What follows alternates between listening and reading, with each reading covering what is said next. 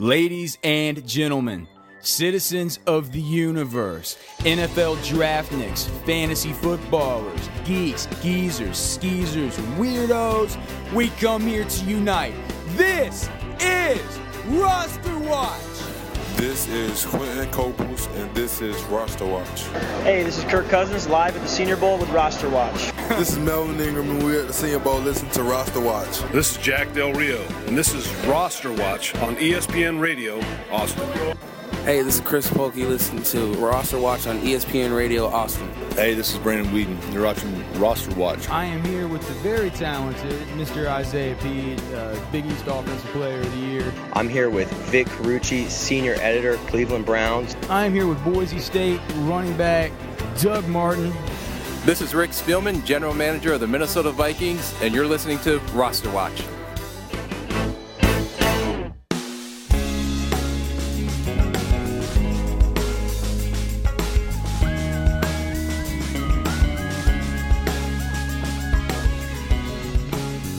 We are back. It is just Alex Dunlap, Byron Lambert, Mike Loyko of NEPatriotsDraft.com. It is raining in Austin, Texas, and it's only fitting because on nights like tonight, you see a hurricane matched with a tornado. RosterWatch.com has all of your fantasy football inside news, analysis you need all season, in season, and off season. Mike Loyko, NEPatriotsDraft.com, has been scouting every single player that will be a playmaker in this league since they were wearing diapers. This is Roster Watch. My name is Alex Dunlap. I'm going to hand it off to my co captain, as always, steering the ship in this NFL free agent frenzy, Byron Lambert. Good evening, listeners and fans. Good evening, fellas. We are steering the ship. We always know that there is a calm before the storm. This podcast is going to start in the very calm, very lazy running back free agent waters. It's been the doldrums. We just went off about the intense action on the wide receiver free agent market. It's been amazing. And on the other side of things is the running back market. Yes, there's been a plight of talent, but I think the league has just changed. They don't care about running backs anymore. They don't care about they don't care about running backs that don't threaten the defense from any point on the field. Guys that are not freaks. When you look at the list, there's guys available like Joe Addai, Jackie Battle, Cedric Benson, Ronnie Brown, Michael Bush, and Ryan Grant, even Brandon Jacobs. None of these guys have gotten really any more than a sniff. The only two fellas that have been signed are Le'Ron McClain and Peyton Hillis by San, uh, Diego and Kansas City, respectively. Two signings which we actually really, really love. Well, we do, and I think with the free with the free agent market at the running back position, it goes to show. And I know it sounds very cliche at this point, but this is a QB driven league.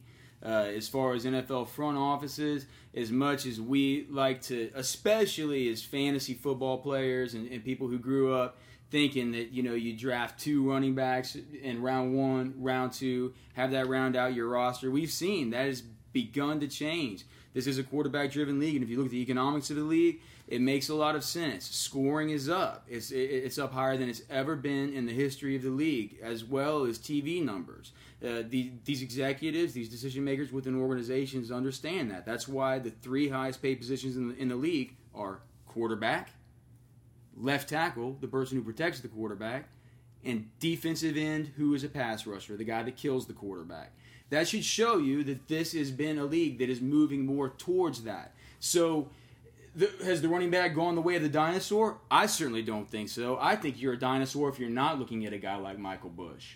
So, f- just from the perspective of the guys that were signed, we like McClain. We think he's a good replacement for Tolbert in San Diego. I think he's got about five years' experience. I see him filling that Tolbert role and being very fantasy valuable this year. And, and we'll get to the Tolbert signing la- later because that's something that we'll have a lot of thoughts about. Mike Tolbert has gone to the Carolina Panthers, who have three very good running backs already on their roster, and Jonathan Stewart, DeAngelo Williams, and Mike Goodson. Uh, who knows what's, what's going to happen there? But in his void has come Le'Ron McClain, former touchdown vulture of Ray Rice in Baltimore, a guy that can play fullback, a guy that can play short yardage running back.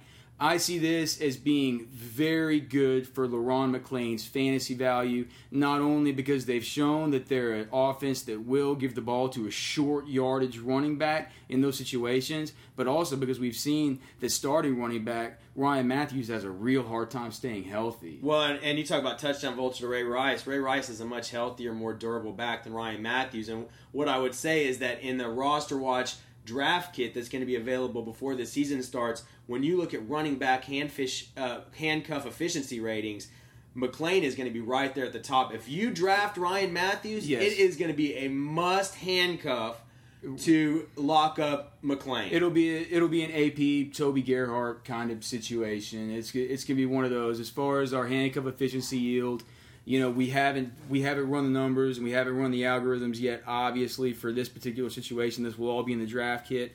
But yes, that will be a very very necessary hand And then Peyton Hillis, I don't know how fantasy relevant he'll be. He might get uh, more action early in the year when Jamaal Charles is still recovering. He may be a touchdown vulture all year. It could could be a good pickup from a football perspective. I love it. I think he's a perfect complement to Jamaal Charles as far as backs, styles, um, and then I also believe that he is able to carry the workload and be a workhorse in the event that Jamaal Charles isn't ready to go at the beginning of the season. Yeah, you know, Peyton Hillis is a diva. He's a he's a malcontent. Always has been. He's he's. Uh, he, I, I personally don't. I I don't really love the guy, uh, but you know he is a good player. Had one year of uh, tremendous tremendous production. We had the opportunity to talk with both Scott Pioli and Romeo Crennel at the combine, and you know what they had told us is that Jamaal Charles is on pace, will be ready to come back next season to start game one. Whether he'll play in preseason, it doesn't sound like it. They're going to be taking their, you know, they're not going to take any chances. But they will have Jamaal Charles back for game one from everything that we're told. Now, are they going to want to put him in harm's way the same way they had previously? I don't think so. They have Thomas Jones gone. They have Jackie Battle gone. All they have is a gadget back and Dexter McCluster. This is the kind of thing where Peyton Hillis could be a could be the kind of running back we could start Peyton Hillis and Jamaal Charles in any given week. They will ha- they will have to monitor Charles' workload on the first year back from an ACL. So expect action for Hillis. Uh, it's going to be a situation where it does divide it to where it's going to be hard to know who's a stud week to week. But uh, Hillis w- will be worth a look for sure if you can get a good value pick on him. Mike, what's your take on the free agent signings with McClain and Peyton Hillis? I like the Hillis one a lot. Um, I think he's a perfect complement for Jamaal Charles. Just like you said, it, it's on a one-year deal, so he's really going to be able to rebuild his value, go test the market again in a year, and you know see what's out there for him. The you know they needed to get younger at the running back spot. With uh, they had Thomas Jones and Jackie Battle, who really wasn't too dynamic, or you know you just is what he is basically. So going out there, getting one of the best backs on the market in um, Peyton Hillis, I think it's a great move. If Jamaal Charles isn't 100% healthy at the start of the season, you know Hillis can carry the load. I think Hillis is going to be really motivated this year after the debacle that happened last year, and you know I just think it's a great, great fit for both team and player. I, I actually am a fan of Hillis's. I thought he was going to have a better season than he did last year. I mean, and it ended up just being a disaster ever since he sat out, you know, the third game of the year, right about there. And then he had some injuries, came back into a game, got taken out. You know, it was just a whole mess from start to beginning. It was a mess. So for three million dollars, I think he's going to be motivated. I think the Chiefs are going to run. They're kind of a run first offense right now. They have some good wide receivers. Peyton Hill should be able to get a good amount of touchdowns. So I'm a big fan of that pickup.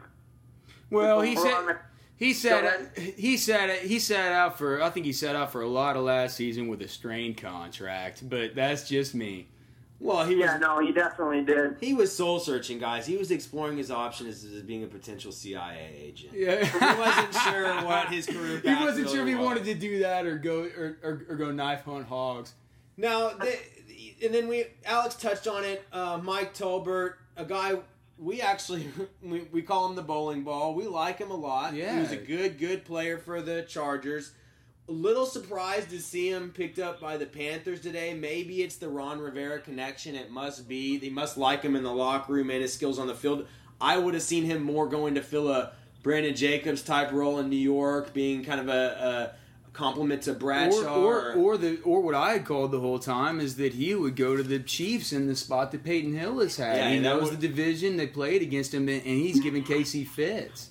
So that's what I had thought. Now he goes to now he goes to Carolina, where they have a very talented young running back. Texas A&M's Mike Goodson, a guy who's a special teams player, but also an electric electric runner, great receiver out of the backfield. And then you got absolute studs and Jonathan Stewart and DeAngelo Williams, whose fantasy values were absolutely killed last year by Cam Newton's six or was it sixteen rushing touchdowns inside the five or whatever it was. So it was it, it was just or sixteen rushing carries inside the five, leading to like eleven 13, touchdowns, something like this. Yeah, thirteen touchdowns. So it it, it it takes away any sort of goal line value that any that any running back has in that situation, and now you're further diluting the pool with a bowling ball like Tolbert. They've come out and said that they're not going to trade. De- they well, they can't trade DeAngelo Williams. They gave him forty something million dollars last year.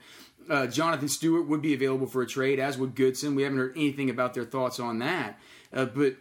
It's it, it sure seems like this really gives Mike Tolbert a big hit on his value.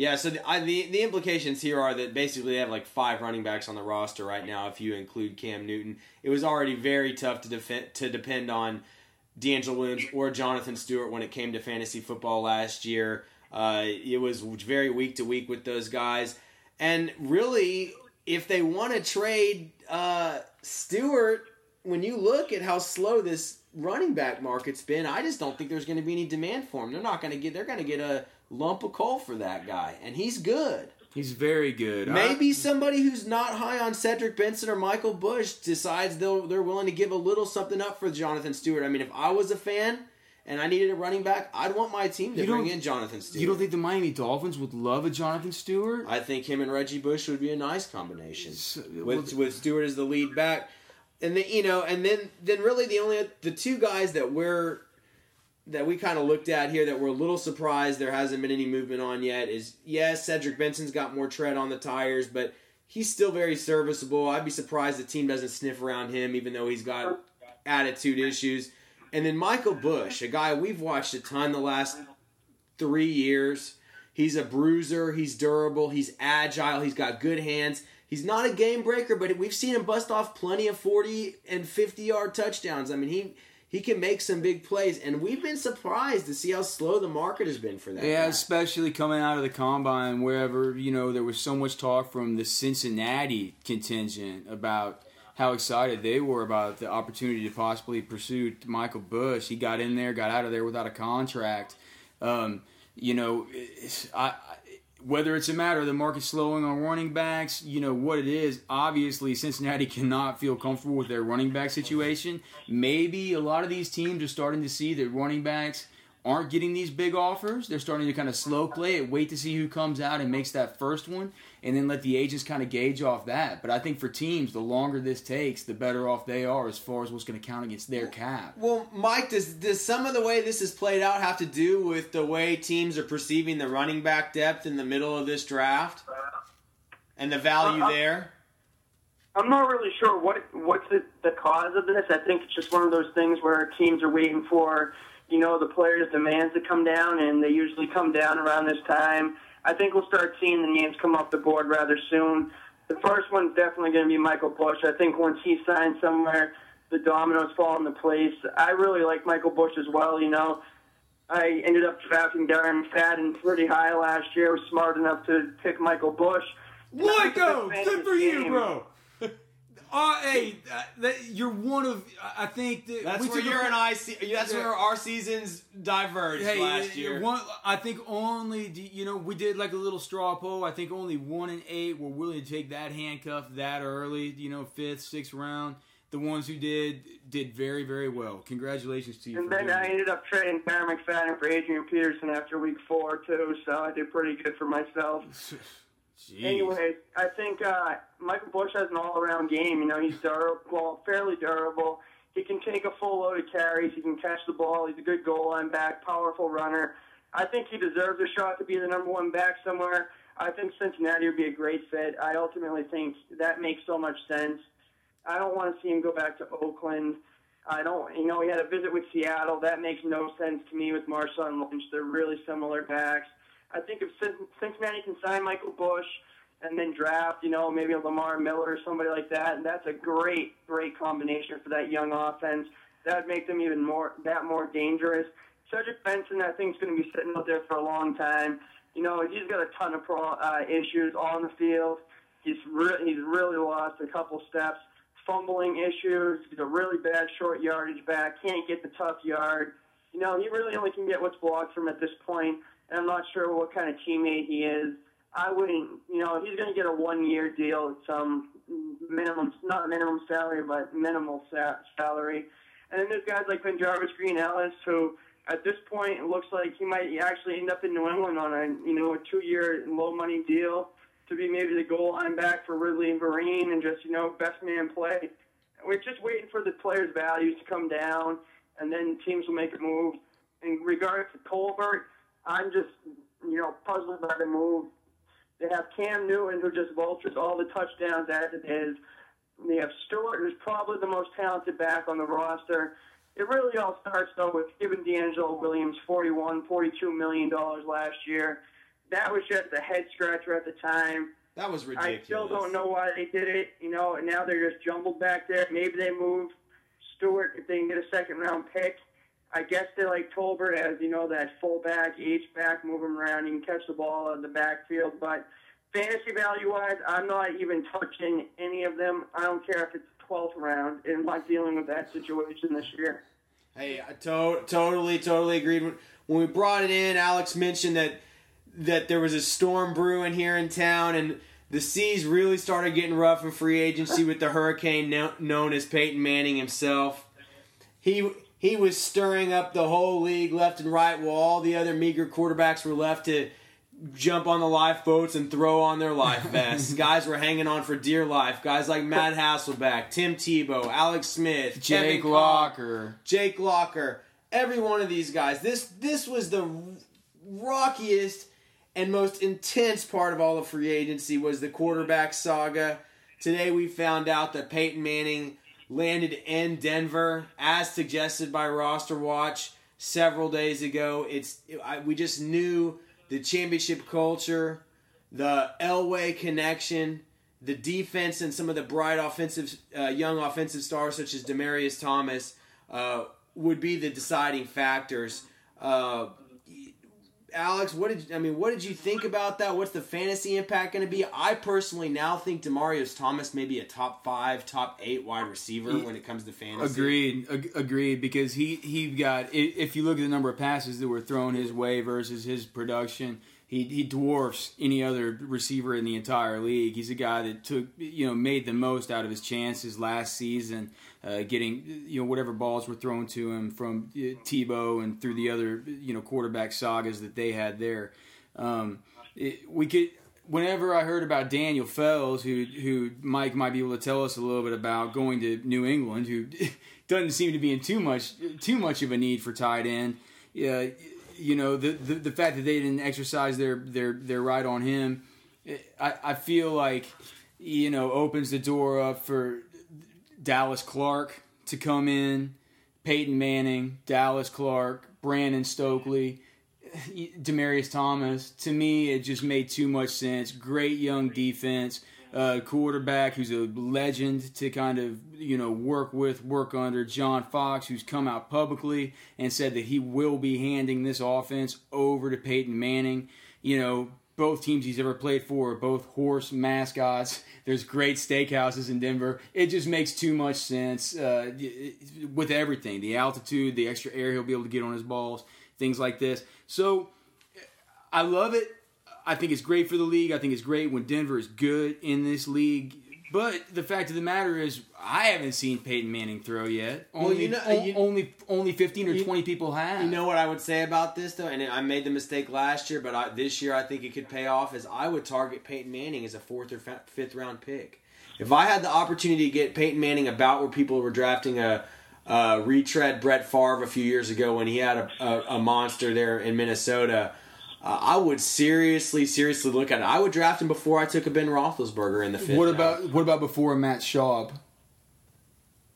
Yeah, Jeff, I hate Matt Schaub. Sucks. It'd be in that pocket. It'd be before a Matt Ryan. It'd be before a Ben Roethlisberger. It'd be right in that pocket, though. Right in there, and that's going to be right at whenever our draft kit comes out. You'll see. Uh, I haven't actually we haven't we haven't run the numbers yet as far as the statistical data with the uh, graph chart and the and, and the pie chart, but I am anticipating now that we're talking about it a little bit of a drop in value there from the from tier one to tier two around that. I mean, I would say I think he's going to have Tony Romo upside plus, and you're going to be able to get him around round and a half, two rounds later. Well, depending. I mean, if he comes in, works out great in OTAs, ESPN cameras are all over the place. Reporters are showing him slinging it around. He's looking great. Comes out, maybe plays in one preseason game and looks great. Then you're going to have to draft him again as a QB one. He's not going to fall that far. Mike, but we all just have to see. What's your take on the Manning rig? I, I know as a Patriots guy, y'all would probably like to see just get him, go ahead and get him out of the conference.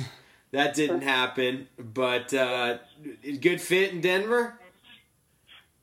Yeah, Denver's basically going to do let him do whatever he wants. He's going to be able to run his own offense. I think that was the main selling point. San Francisco Harbaugh has his own system, so Manning, you know, he really doesn't want to learn a new system at this point in his career. He wants to do what he knows how to do. So I think it's a good fit. How successful he's going to be, I mean, I think he'll have a pretty good year. He's not going to put up the numbers like he did during his prime in Indianapolis, but you know, he's probably going to be an upper echelon quarterback. I don't think he's going to put up numbers like Tom Brady or, you know, Aaron Rodgers this year, but I, you know, he's a, he'll put up decent numbers. In regards to Demaryius Thomas, I'm not sure I pick him as high as you guys are saying, just for the fact that a lot of his, you know, catches and touchdowns came as a result of play action off of Tim Tebow last year with the safeties and defensive backs and linebackers fighting on the play action. That's very and true. Own reads, and then he would just throw it deep to Demaryius Thomas. They're going to be running a much more complex, a whole different offense that Demaryius Thomas really isn't used to. He's, you know, he for being in the league three years, he really is still raw with his running ability. He's still kind of that one-trick pony, can just run, you know, the skinny post or the vertical. So he's going to have to make an adjustment to that, and I don't think he has as high upside immediately as you guys might think, but he's still somebody that, you know, the last month of the year, he was one of the best receivers for fantasy, but, you know, a lot of that was results of Tim Tebow, a lot of his yards, so that's just something to watch. Well, I would make the point, though, I think that could, what could potentially offset that is the fact that he's going to get a lot. I think he's going to get more receptions and he's going to be playing with a more accurate quarterback. And I think he's athletic enough that if he gets the receptions, he can make something happen. The, to, to your point, I do think the learning curve of a new offense could be a neutralizing factor a little bit. Yeah, I agree with those points. He is going to get more catches you need to stay healthy all through training camp, you know, learn the offense all through the off season. It's going to be an important off season for that whole offense. And it'll be interesting to see what else Denver does. They definitely need more weapons. It looks like Dallas Clark, maybe even Jacob Tamme are going to go there. I'm surprised Reggie Wayne signed so soon because I think that might have been a decent fit. So, you know, we'll see what happens. It's going to be an important offseason, though. I bet Wayne wish he would have waited just a little bit. Uh, the other guy, Matt Flynn, he was the other. It was the Matt Flynn Derby. It was the other guy of, of notoriety. Everybody expected him to be a lock to Miami. They got sidetracked uh, in the Peyton Manning sweepstakes, and they let everybody get away. So Matt Flynn ended up in Seattle. Uh, in, a, in still in a West Coast system, it remains to be seen how good he is going to be there. But basically, the wash from this is that Washington filled its quarterback need with RG three. Denver filled a quarterback need with Peyton Manning. Seattle now is out of any kind of market for an early uh, draft pick on a on a quarterback. I would imagine still having Tarvaris Jackson and Matt Flynn. We now have Alex Smith probably going back to San Francisco. Oh yeah, Matt Matt yeah. Hasselbeck and Jake Locker safe in Tennessee. Tim Tebow's going to get shipped out of Denver we think maybe Jacksonville. I know Loyko doesn't believe it. I just think that they're, they're going to want to sell seats and they're going to think it's worth it. Kevin Kolb stays put in Arizona. Um, Cleveland did nothing, kind of to what Vic Carucci told us at the senior at yeah, the senior and, bowl. and what I and what I said in my Austin Chronicle column back at the beginning of February that the Cleveland wasn't going to be getting into this. So, yeah, but it brings up Ryan Tannehill, who is thought of as the third best quarterback in this draft. A guy who draft pundits, draft experts, draft analysts, scouts, whatever you want to call it, what it is that this community that we live in does. You know, he's he's he's been identified as the third best. I don't agree, but most people do, and and when I hear scouts agree, I'm not going to disagree with them. As far as him going in the top ten, Mike, the Browns have not addressed their issue. The Dolphins have not addressed their issue. Both have top eight picks. Are, are we seeing Ryan Tannehill going to one of these organizations? And, and is Kansas City interested? And how much more valuable did Jacksonville's pick just get in front of Miami? Yeah, I, I think he definitely does go in the top ten at this point. It's going to be, you know, Cleveland or Miami or a team probably trading up for him. I think Miami makes a ton of sense right now. David Garrard just signed. He's not a long-term answer, but you know what? He can hold down the fort for a year or two while Tannehill develops. I think it'd be perfect. Mike Sherman's their offensive coordinator. Obviously, we know that Mike Sherman turned Tannehill from a wide receiver to a quarterback. Has tremendous faith in the kid. I think it's a great fit for Tannehill. I think that makes a lot of sense. Miami, it looks like it's just in a complete rebuilding phase. They got the new head coach. The quarterback situation's a mess. So I think that makes the most sense. I'm not sure the Browns will uh, waste the number four pick on Tannehill. I think there's bigger needs there. Maybe Brandon Weeden makes sense for Cleveland in round two, maybe even at 22, but I highly, highly, highly doubt Brandon Weeden goes in the first round. Um, so that leaves Miami, Kansas City. I don't think's a fit. They got Brady Quinn they just brought in. I think they still believe in Matt Cassel. They're going to let him, you know, sink or swim this year. I don't. They won't pick a quarterback in round one. They got needs on that defensive front seven. Um, Seattle, they just signed Flynn, so they won't take a quarterback. So then, if he gets by Miami, then it's you know who takes him. It'll be that mystery, you know, the wild card of the draft. We'll just have to see. But I'd be pretty surprised at this point if Miami passes on Tannehill. From the looks of it right now, that seems to be you know their fallback plan. Maybe they've had this in the you know hopper the whole time that they let, love Tannehill. They're going to take him. If they got Peyton Manning, great. If they got Matt Flynn, maybe they weren't so high on Matt Flynn, great. But I think they have their eyes set on Tannehill Well- at this point and probably can get him at number eight. And so I, I agree. I think Tannehill makes sense. They've got to fill the need. They got to do something for their fan base. He's an athletic guy with upside. I can see him fit, being a good uh, fit in that West Coast offense with a quarterback who can move around a little bit. Uh, I like it. My question was though, were they going to have to lose out on all this other stuff and still, at the end of the day, have to move up to get Tannehill, who's such an unproven commodity? It would seem like just a terrible set of events. But what you're saying is, with some of these other quarterback signings, they might be lucky and get off the hook because the rest of the Tannehill market may have dried up a bit. So you think they'll get to stay put? Or yeah, well, just look at it this way. I'll just jump in real quick. You know, number one and two are set with quarterbacks. Number three, you get to Minnesota. They just drafted a quarterback last year at number 12. They're definitely not taking quarterback. The only team you have to even consider worrying about is Cleveland. I don't think Cleveland takes him at number four. I just think that's way too high for Tannehill. Maybe they trade down, you know, to try to get him, but then you go to number five. Tampa's not taking him. They get Josh Freeman. Number six, we got Washington or St. Louis now, who just traded down. Who just they got Sam Bradford, picked him number one a couple years ago. They're not taking him. Number seven, Jacksonville. They just picked a quarterback in the top ten. There's no way they can pick another quarterback in the top ten, especially a developmental one. And if you factor them in for Tebow, so that really leaves. He's going to fall to number eight, in my opinion. Especially if there's any way Cleveland picks him at number four, that's a big reach. Otherwise, he falls to eight. Miami shouldn't have to move up unless something crazy happens Hey. between now and then. And Mike, one last point. We we definitely don't see any possibility of Cleveland taking Tannehill that high. It's just not in Mike Holmgren's DNA to do that. That's not his plan. But you mentioned Weeden. Alex and I actually, you know, you know a guy we love, we really, really love that we think would be right in the in the Browns' game plan as we see them maybe going after a Kirk Cousins in that second or third round, possibly.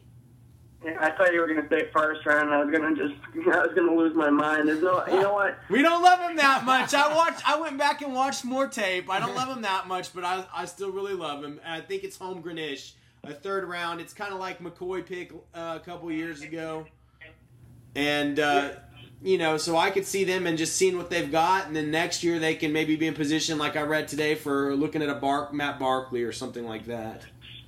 Yeah, if you want to spend, you know, your second and third round pick on a career backup or borderline starter, that's fine. But you know, Kirk Cousins, chances are he's not going to be more than that. His upside isn't as high as these guys. Basically, is what it is with him. He's a decent prospect. You know, he's got good leadership quality. He's got a pretty good arm. He's pretty accurate with the ball. He can, you know, spreads it around pretty well. Pretty mobile. You know, he's not one of these just stationary, can't move around in the pocket guys. So you know, he's a decent prospect. It's similar to the Colt McCoy pick. He's kind of, you know, if he had to start right away, I think that's similar results. That you made a good point though, finishing off there. That you know, Cleveland might just say, you know, we're just going to roll Colt McCoy, hope that we get Matt Barkley next year, or you know, Tyler Bray or one of these other guys you know, Landry Jones, one of those guys will be in the draft next year. Or maybe hope that McCoy or any guy they they draft this year looks good over the course of the next twelve months. I wouldn't. I wouldn't hold. I wouldn't hold my breath for that. Hey, do you think Cousins has more upside than McCoy, or do you have them rated exactly the same about how you had their scouting reports on him coming out of college? Um, they're similar. I, I haven't really finalized my grades yet. I would say, I'd say they're right around the same. I'm probably going to have a third round grade on both of them. Colt, McCoy just has those great leadership abilities. He doesn't do anything tremendously well. Kirk Cousins is probably a better thrower of the ball than uh, Colt McCoy, but you know, I thought Colt McCoy would do a little bit better than he has, but he really hasn't had much help in Cleveland. This is the Roster Watch podcast. As always, brought to you by rosterwatch.com. My name is Alex Dunlap, joined with Byron Lambert. Today, joined with Mike Loyko of NEPatriotsDraft.com. Follow him on Twitter at NEPD underscore Loyko, L O Y K O, for all of your scouting needs, all of your analysis, wherever you are. Whatever spot you have found yourself in this life of NFL sickness, we are so glad you are here. To our hundreds of thousands of visitors to rosterwatch.com this month, to our tens of thousands of listeners to this very podcast, I am overjoyed to say to you, this is Roster Watch!